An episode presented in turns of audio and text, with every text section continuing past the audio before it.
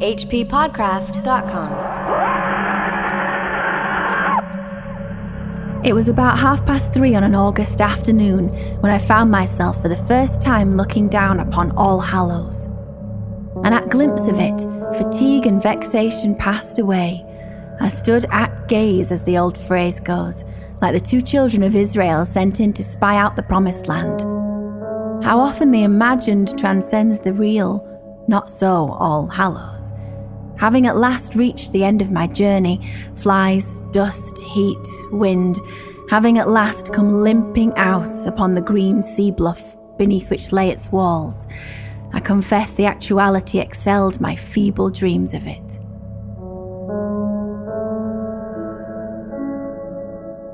That is the opening paragraph of Walter de la Mare's All Hallows, a story we're covering here on the H P Lovecraft Literary Podcast. We're here at H P Podcraft dot com, and this is Chad Pfeiffer. And I'm Chris Lackey. And uh, we're doing Walter de la Mare all month. It's uh, Marevember. What? Yep. Wait a minute. Why is it? It should be November. November? Yeah. It. All right, if you say so. It's obvious. November. Yeah, November. November. Mm, I don't know. Marevember seems obvious, more obviously to me. But before we jump into that age-old conflict, uh, I, I feel like you need to talk to me about something. Boy, do I. You know, Chad, Christmas is fast approaching, and I've discovered the best way to share festivities with some amazing, blasphemous, and eldritch Christmas cards. That's right, I'm talking about Cthulhu Christmas cards. Yes, Cthulhu Christmas cards. These are available on Kickstarter from A R C Digital, and they really do scream. Scream happy holidays. Uh, these cards are gorgeous. The artwork is top-notch, and it's just the right balance of beautiful, creepy, funny. The artists Stuart Griffin and Dylan Shipley have really done an amazing job. Yeah, they've done art for Magic the Gathering and uh, the Call of Cthulhu Wasted Land. They're crazy talented, but folks, you gotta look at these cards, because once you see them, you will want them. Mm-hmm. I have backed it. I'm not sure I want to actually send them out to people. I'm considering keeping them all. Screw my friends and family. Hey, come on now. Sorry, Pfeiffer, they're mine. Well, I backed it too, so I'll have my own set of cards. And I don't know if I'm going to send them out either. There are six delightful designs that do a perfect job of blending holiday fun with unholy terror. Yeah. And they've already reached their first stretch goal over on Kickstarter. So now you don't only get the cards, you get a sheet of stickers of the card designs. So Ooh, for your lesser yeah. friends and family, you don't really want to waste the whole card on them. Yeah. You can just send them a blank postcard with this uh, little sticker on it, and they'll really be into it. They'll love it. Go to Kickstarter, look for Cthulhu Christmas cards. Get yourself some of these sweet Christmas cards. You will not be sorry. You won't. We'll link out in our show notes. Boom. I also wanted to mention the music for this episode has been provided by Wesley Slover from his album Impressions of the Miskatonic. Hmm. Wesley is the owner and founder of Sono Sanctus, a sound and music design company. If you need some music for your podcast, film, Midnight, Werewolf Beach Bash, he is the man. Go to wesley slover dot bandcamp dot com and check it out. Again, we'll link out to uh, his site in the show notes. So, back to All Hallows. Yes, yes. Uh, who was that reader we heard at the top? That reader was the delightful and charming uh, and amazing Rachel Lackey. Yes, Rachel making her triumphant return. And if you want to hear more of Rachel, please check her out on her podcast called Rachel Watches Star Trek, where she is sensational. I've heard that. I've heard the co-host is a little weak. Yeah, he sucks. I have to admit, uh, I wasn't in love with this story. No. All Hallows. It's really a mood piece more than anything, but it does have some really interesting, weird touches. Uh, yes. Hopefully we'll like more as we discuss it. Yeah. There's actually a, a recording of Richard E. Grant reading the story. I listened to it. Yeah, I listened to it as well, and it was kind of soothing, but unfortunately I kept drifting off yeah, I'm tired. while I was listening to it. But uh, I recommend folks checking that out if you want to hear the whole story. Uh, but let's get into it. Sure. Our unnamed narrator is visiting a place called All Hallows. It's a very scenic area by the sea with nothing around but this old cathedral. It's summer in August and very warm, and the narrator is hot from walking around all day to get to this place. I guess he's just sightseeing. We don't really know what his larger goals are. No. He's really knocked out by seeing the church. He says, "The great church almost cheated one into the belief that it was possessed of a life of its own. It lay, as I say, couched in its natural hollow, basking under the dark dome of the heavens, like some half-fossilized monster that might at any moment stir and awaken out of the swoon to which the wand of the enchanter had committed it." I like the writing in this piece quite a bit, and I thought that that was really cool. I mean, right away we see the church as sort of this living entity that might wake and destroy us all, very Lovecraftian. He complains about the walk up there on this dusty road next to a mile-long wall. He got passed by this empty dung cart mm. uh, that kicked up all this dust into his face, so he's hot and dirty and tired. Yeah, he says he covered nine flinty hills in seven miles, so that is quite a walk. As for rolls around in the afternoon, he gets some rest under the shade of a tree. The cathedral is all out there by itself. The deanery and the residences of the clergy were about a mile away, according to his guidebook. The deanery? Is Dean in this story? I love Dean! I love him! Dean. Oh, I love Dean. So he sits looking at the cathedral and he gives a description. It sounds pretty much like you would expect a cathedral to look, you know, old, ash gray, pointy bits. Right. It says, from my vantage place on the hill that dominates it, I continued for a while to watch All Hallows, to spy upon it, and no less intently than a sentry who, not quite trusting his own eyes, has seen a dubious shape approaching him in the dusk. It may sound absurd, but I felt that at any moment I too might surprise All Hallows in the act of revealing what in very truth it looked like, and was, when no human witness was there to share its solitude. Again, I really like this writing, and it's the first kind of scariest part in the story here, because there are these gigantic statues at the base of the cathedral's tower, six of them, mm-hmm. images of angels and saints, and he keeps compulsively counting them, one, two, three, four, five, six, right? Okay, one, two, three, four, five, six, because he says he could have sworn when he first arrived there were seven. When he first glimpsed the place. So there's some kind of monstrous statue perhaps wandering around out here. Could be. Oh, or he just miscounted the or he just miscounted them. Statues. As he sits under the tree on the hill, looking at the cathedral, he notices all the little marks in the weathering and some repairs that have been made in the past, you know, just kind of remarking on the personality of the place. Mm-hmm. And under the tree in the shade, he falls asleep and he starts to dream a bit, but then he awakens and he thinks, oh my gosh, how long have I been sleeping? He looks at his watch. Eight minutes. Eight minutes, which is pretty quick to have a full dream like he had. Yeah. What folly to have been frittering time away within sight of my goal at an hour when no doubt the cathedral would soon be closed to visitors and abandoned for the night to its own secret ruminations. He thinks he better get down there before it closes, so he scurries down, but it's closed already. Wah, wah. And he looks at the carvings in the stone works, and he's very impressed with it. And he also notices how close the west entrance of the place is to the beach. Mm-hmm. It's very close. That's that's what he notices. Uh, he finds a small door on the side and it's open. So he goes in. He's just taken back by the, the beauty of the place. There's some kind of curious, leering face hanging on the wall by the entrance he's chosen with its forked tongue out. Some churches have, you know, gargoyles and, and creepy monster demonic creatures to kind of s- supposedly scare off evil spirits. So maybe that's right. what, what that's implying is it's, it's that type of thing. I think so. He feels tired and he sits down and again he dozes off, not unlike myself. Uh, you know, anytime you sit down, you just kind of want to go to sleep. And then he wakes quickly and he just for a minute forgets where he is. It, I got, it doesn't say a lot about the story that the narrator has already dozed off twice. You know? Even the guy telling the story cannot stay awake. But he does see this old man standing there, and he's dressed as a verger, which is a, a caretaker of the church. So it's not just mm-hmm. a groundskeeper. It's somebody that is got a, a position within the church of importance. Right. You know, it doesn't just take care of the grounds. He also makes sure all the rituals and things are enacted the proper ways and so on and all that jazz. Mm-hmm. The old man doesn't seem to notice the narrator. He's like kind of leaning forward and he's got his, you know, his ear out. I'm picturing his hand is behind his ear. Like he's listening to something, but the narrator, he can't hear anything. Yeah. It's something that's not uncommon in these weird stories we cover where somebody seems to be listening, even though there's no sound, but the narrator thinks maybe a bird flew in and that's actually what woke me up. And so now this old guy's listening for it. Yeah. Maybe the narrator just kind of sits there for a long time, watching this guy listen. And the narrator's like going, well, I don't, I don't, I don't want to scare him. So he just kind of makes some noise. He gets up, you know, kind of loudly. And the old man stops listening. And then he turns to him. The narrator apologizes and says, I, I'm sorry. I, I came in. I'm glad you're here and you found me because you might have locked up and I would have been stuck in here all night. Well, then the old man says something odd. Services are not as frequent as they were, but visitors are rare too. In winter in particular, you notice the gloom. As you say, sir, not that I ever spend the night here, though I am usually last to leave. There's the risk of fire to be thought of, and I think I should have detected your presence here, sir. One becomes accustomed after many years. So so there was that little pause there after the fire yeah. fire comment. There's something else at night that uh, is risky. The old guy is friendly. Uh, he says the place actually closes at four. So, you know, he was closing up now. That's what he was he was doing. The old man goes on to say that they lost their dean, Dean Pomfrey. I love Dean. At the church last November, the papers were all buzzing about it. Yeah, this old man really doesn't like the press. He says they ask you questions you wouldn't believe possible in a civilized country. Not that they care what becomes of us, not one iota, sir. We talk of them masked up inquisitors in olden times, but there's many a human being in our own would enjoy seeing a fellow creature on the rack if he could get the opportunity. The heartless age, sir. He, he thinks that's what journalists are after, to put people up on the rack.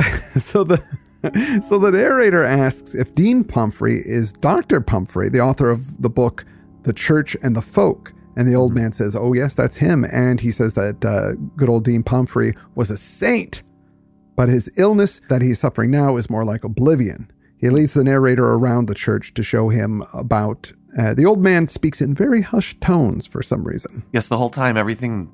This conversation they're having, it's all very secretive, as if something is listening in. Yeah, but they're the only people in the yeah. whole cathedral. Exactly. So the old man says that he's been the dean's verger for twelve years, and the dean was a humble and kind man, but then something happened to him out of nowhere. Uh, and he explains that there was this church procession, a bunch of guys, canons, choristers, and the dean and himself. They were all moving from one room into another room within the cathedral, mm-hmm. and then... they just lost the dean. He was just in the middle of the procession. He just yeah. vanished. He was gone. It's a big surprise because he was right behind the verger, and he knew that the dean had left the vestry with them. But boom, just gone, like completely vanished into thin air. And for days, they couldn't find him, and they uh, believed that he was abducted. It says, I hurried back to the vestry thinking the poor gentleman must have been taken suddenly ill, and yet, sir, I was not surprised to find the vestry vacant, and him not there. He had been absconded. Abducted, sir. Oh, that was so odd.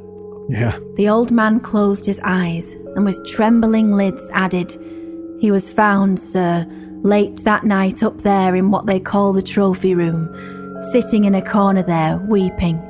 A child. Not a word of what had persuaded him to go or misled him there. Not a word of sorrow or sadness, thank God. He didn't know us, sir. Didn't know me. Just simple, harmless. Memory all gone. Simple, sir. Yeah, you know, Chad, I, I, you, you said it's strange that he got abducted, but who wouldn't want to abduct Dean? That's true.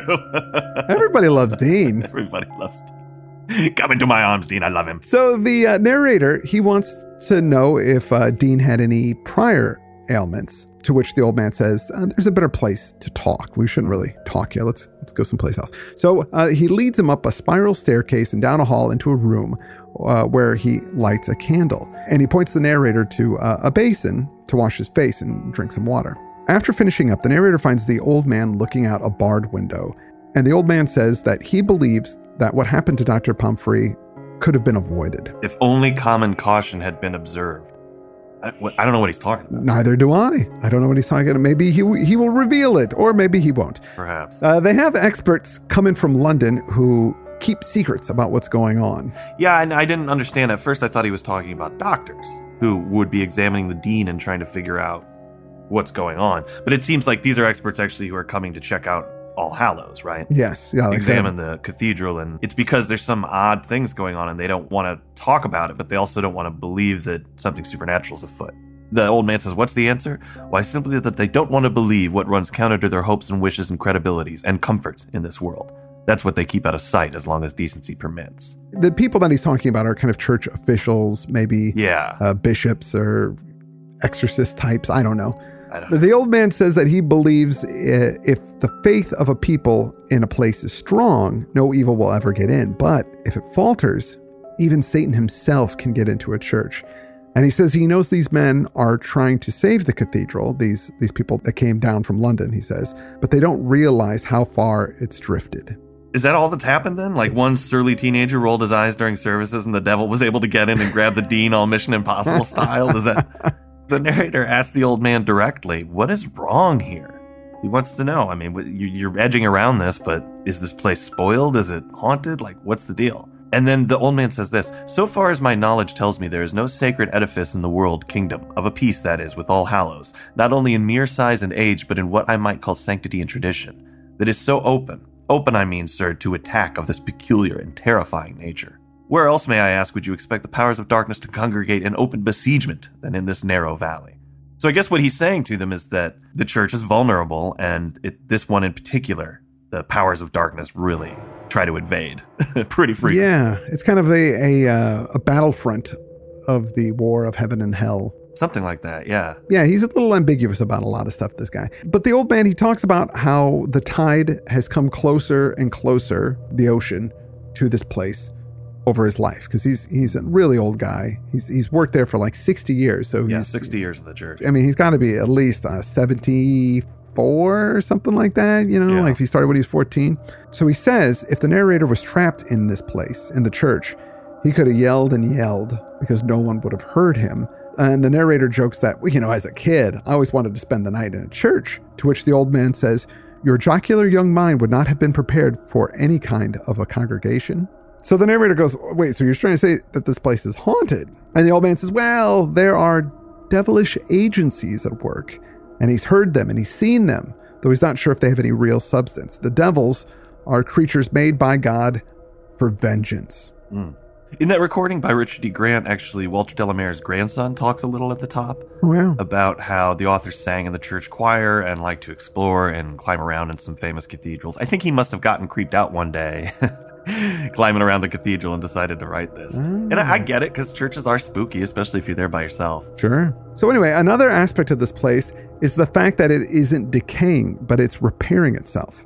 Yeah, that part's really cool. And that might be the coolest part of the story. Yeah. That this building is slowly repairing itself. The old man says, decay, stress, strain, settling, disillusion. I have heard those words bandied from lip to lip like a game at cup and ball. They fill me with nausea. Why, I am speaking not of disillusion, sir, but of repairs, restorations, not decay, strengthening, not a corroding loss, an awful progress. Mm. There are spots where massive blocks a yard or more square have been pushed into place by sheer force. It's crazy. The building is actually moving these massive blocks across the yard. It's very strange. It's very weird. I haven't, yeah. I don't think I've come across that in a story before. I like it. Of course, nobody believes what the old man is saying, but they do see the evidence of this, and they know that no one has done any repairs on this place. So they don't really have any explanation. Since he's been there so long, he's seen things. He just knows that people are too busy, focused on just getting by, getting through their days, getting through yeah. all, all the things they have to do to to notice these types of things and to give it much thought. And I and I understand that, you know, like modern life is hectic and there's a lot of things that need to be done and you're always worried about work and your family and friends and whatever else is going on. Some weird thing happens. You're just like, uh, whatever. And you just kind of push it to the side and go back to all the things you're doing. But this guy, he's noticed, he's paid attention. Just the other day I was thinking, you know what? I never take the time to notice when buildings are repairing themselves anymore.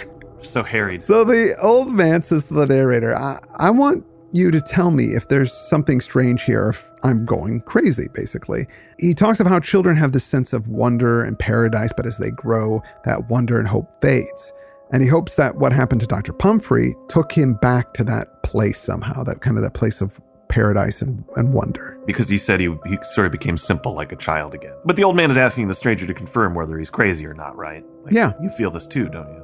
The old man says that if they stay and look around, it might actually put the narrator in some kind of physical danger mm-hmm. because at night things go on in the cathedral. Now, the narrator doubts the sanity of the old man, but there's something odd about all of this, especially All Hallows itself. Yeah, the old man seems credible. He says, yet surely at even the faintest contact with the insane, a sentinel in the mind sends up flares and warnings. The very landscape changes. There's a sense of insecurity. And I know what he means. You can kind of, when you're talking to somebody crazy, they may not be saying crazy stuff yet, but sometimes you just know. Yeah, that they're off, but he's not getting that from this guy, and so he thinks, I don't, yeah, I don't know if he's crazy. But the narrator decides, you know what? He's traveled all day; he's got nothing better to do, and also he's kind of hoping that he's that this guy might put him up. So uh, right. The narrator agrees to help the old man. The old man takes the candle that's in the room that they're talking, and he tells him to grab his robe as they walk, as not to lose each other. They walk on, and when they get to this one area, the old man blows out the candle, and he tells the narrator to take off his shoes. So they don't make any noise. So the narrator's like, okay, I guess, yeah. I guess so, sure. In for a penny. And so he takes off his shoes and he ties them around his neck, you know, like ties the laces, laces together and then yeah. kind of wears them. The old man guides him through the pitch black. And the narrator is starting to get scared. As, as I stooped down to loose my shoelaces, I heard my heart thumping merrily away. It had been listening to our conversation, apparently. So I'd be more scared that I was going to get mugged or touched or something, you know, all yeah. alone here with this old man. Take your shoes off. Yeah, this seems like a, yeah, some creep thing's going on. It's like, okay, it's going to get all dark. Don't tell anybody. Take your shoes off. Some strange things are going to happen, but, you know, it's just ghosts. It's just ghosts, remember. Don't worry about it. They get to the point where the narrator feels cool air on his face, and the old man tells him to stop. He says, dead still here. There's a drop of some sixty or seventy feet, a few paces on. I think they went up to a part where it's sort of outside. It, yeah. It's really confusing to me, the, the way that it's written, and I don't quite understand it, but they're definitely outside. Right, because there's this uh, scaffolding and stuff, right? Yeah, and there's this uh, stony precipice that they're out standing on, and they could see boarded up windows of the church on from where they're at, and scaffolding poles sticking out of the walls, and the narrator can hear the sound. Uh, now, this is kind of the first weird thing that happens, the sound of an immense insect droning. And then it quickly stops. It's like maybe there's some kind of energy within the church that's churning or something like that. Yeah. So he and the old man are holding hands at this point for mm-hmm. for safety, for safety. Uh, and he points over at the scaffolding and says, the scaffolding over there has been in position a good many months now. It was put up when the last gentleman came down from London to inspect the fabric. And there it's been left ever since. So again, th- these guys are doing their investigations. They get freaked out. They run away. They don't even bother taking their stuff down. So they stand out there for a few minutes. The narrator says it feels like hours. But then he actually starts to feel a vibration. He says it's like a millstone grinding. And the old man squeezes his hand tighter and says, did you see that? Now, of course, he didn't see anything. He, you know, he felt that. But he looked. And then he thought, well, oh, maybe that tarp over there moved or something. Maybe that's what he's talking about. I don't know. But the old man pulls him back into the church. So what did you do on your vacation? Oh, you know, went to go see a church, held hands with an old man. Normal stuff, you know. Some light hand holding. The narrator asks if he walks alone in the church. And yep. The old man says, yeah, he, I do, but never at night. Then he asks the old man if he's ever encountered anything. And he beats around the bush. He says, uh, maybe they don't think me of enough importance to molest. The last rat, as they say. But the narrator keeps asking, have you seen anything? And finally he says, yes, there was something. Uh, he heard it, but he didn't look at it. He said it was, uh, there was a sound like clanging metal. He goes, what, but you didn't look at it? He's like, no, he didn't, he didn't want to look at it, but it moved quickly past him, so fast that there was a draft, and then it was gone. And then he heard some kind of gibberish sound, but that was it. And the old man says that the creatures of the other world take no pleasure coming into our world. It's painful for them. But the old man, when this incident happened, he was able to escape and hide. Just, he thinks just in time, otherwise they might have grabbed him up. Again, asks the narrator if he hears anything, so they both listen. So the narrator says he doesn't actually hear anything, but he tells the old man that he does believe him, that there is something here. He just can't quite yeah. put his finger on it. He can feel it. The old man asks the narrator if he will go to the roof with him, and that's the last place that they're going to go. Just take my hand. They go upstairs to the unfinished tower of the cathedral with its imposing statues, and it looks as though there has been some damage, maybe like old burn marks and such. The night is still, and they could see the last glimmers of light from the setting sun over the sea.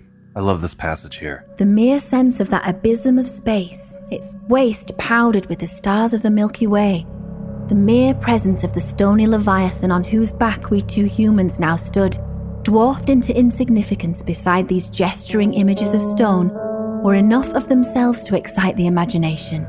And, whether matter of fact or pure delusion, this old verger's insinuations that the cathedral was now menaced by some inconceivable danger and assault had set my nerves on edge. My feet were numb as the lead they stood upon, while the tips of my fingers tingled as if a powerful electric discharge were coursing through my body.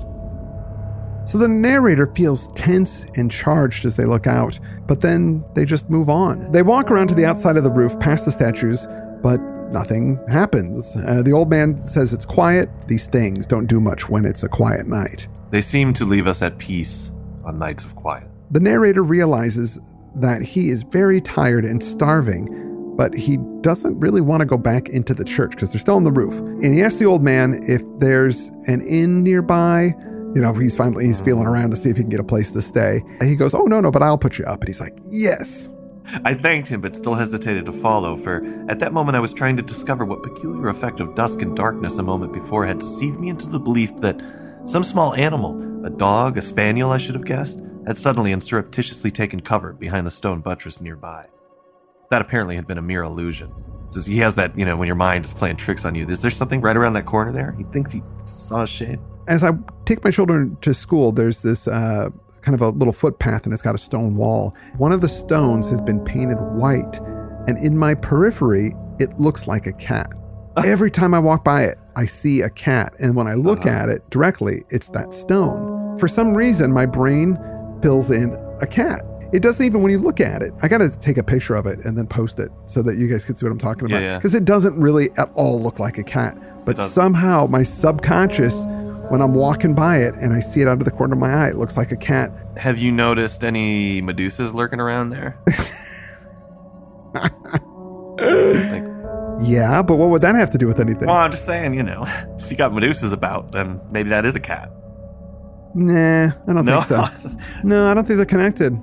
So the old man points out some stonework uh, that had an engraving of a two-headed crocodile looking almost new, and higher up there's an eagle perched on an angel's wrist. And he says, "Aye, sir." And so with one or two of the rest of them, there are other wills than the Almighty's. So is he saying that these were spontaneously carved, these statues, I, by a force other than holy? I guess so, because they're kind of weird. Like, why is a two-headed crocodile on a church? Yeah. That's kind of bizarre. So the narrator, just like me, is totally confused by what this guy's implying.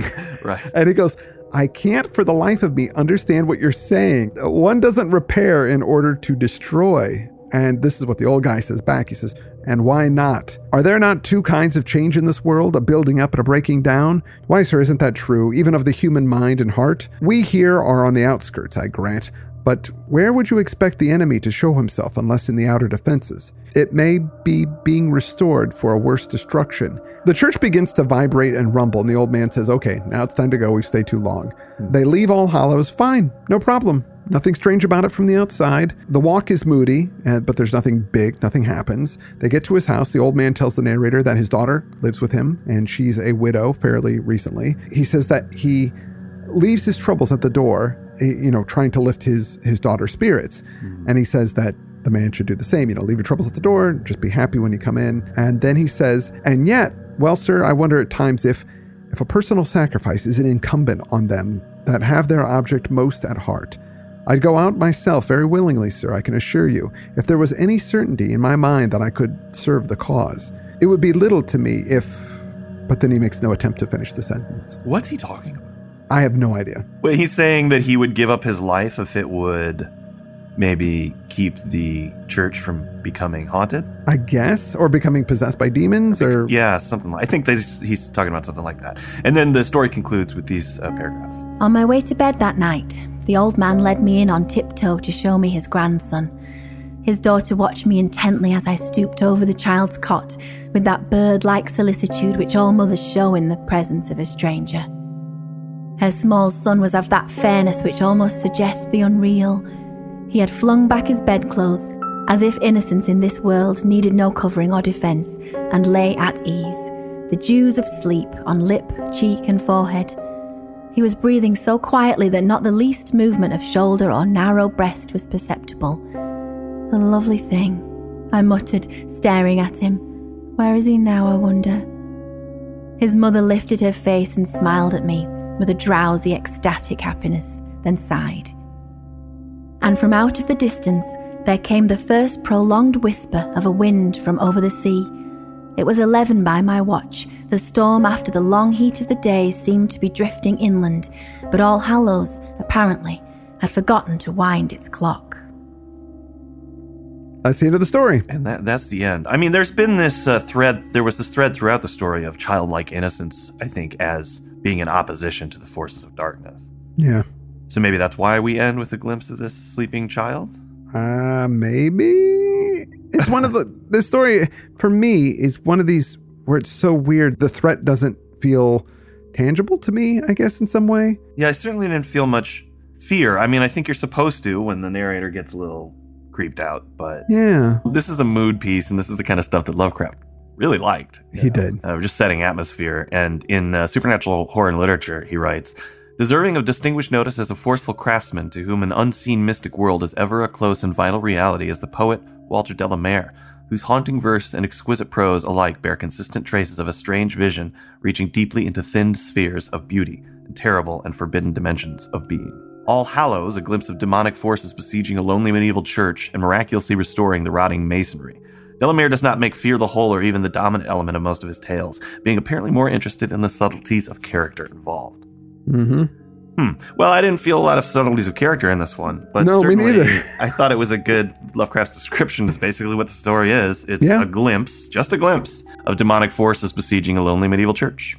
Yeah. But I, and, and building it back, restoring it, which I think is kind of a creepy, extra creepy thing. I liked yeah, that part a lot. It's kind of, that's an interesting idea. I liked the abduction of, of Dean, and I liked it when, uh, when we found out the building was repairing itself. I thought those were really cool details. Yeah, but so it wasn't a total, I mean, I didn't hate this story. It's just, uh, I felt a little dumb. Like maybe I was uh, missing something. Yeah. I no, I, I did not like this story. I, I, like you were saying, I was falling asleep. I, I couldn't, I read paragraphs over and over again. I'm like, I don't care what's going on. I listened to the audio and that I couldn't even pay attention, even though Richard E. Grant got a great yeah. voice, was doing really good. He was doing a cool accent for the priest as well. Kind of a yeah, kind of an Irish uh, yeah sort of thing going on.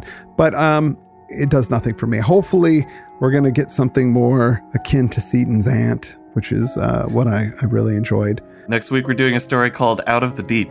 Yes. Also by Walter de la Mare, wherein we are given leave to imagine what thing answered the summons of a dying wastrel on a lo- dark, lonely house when he pulled a long-feared bell cord in the attic chamber of his dread, haunted boyhood.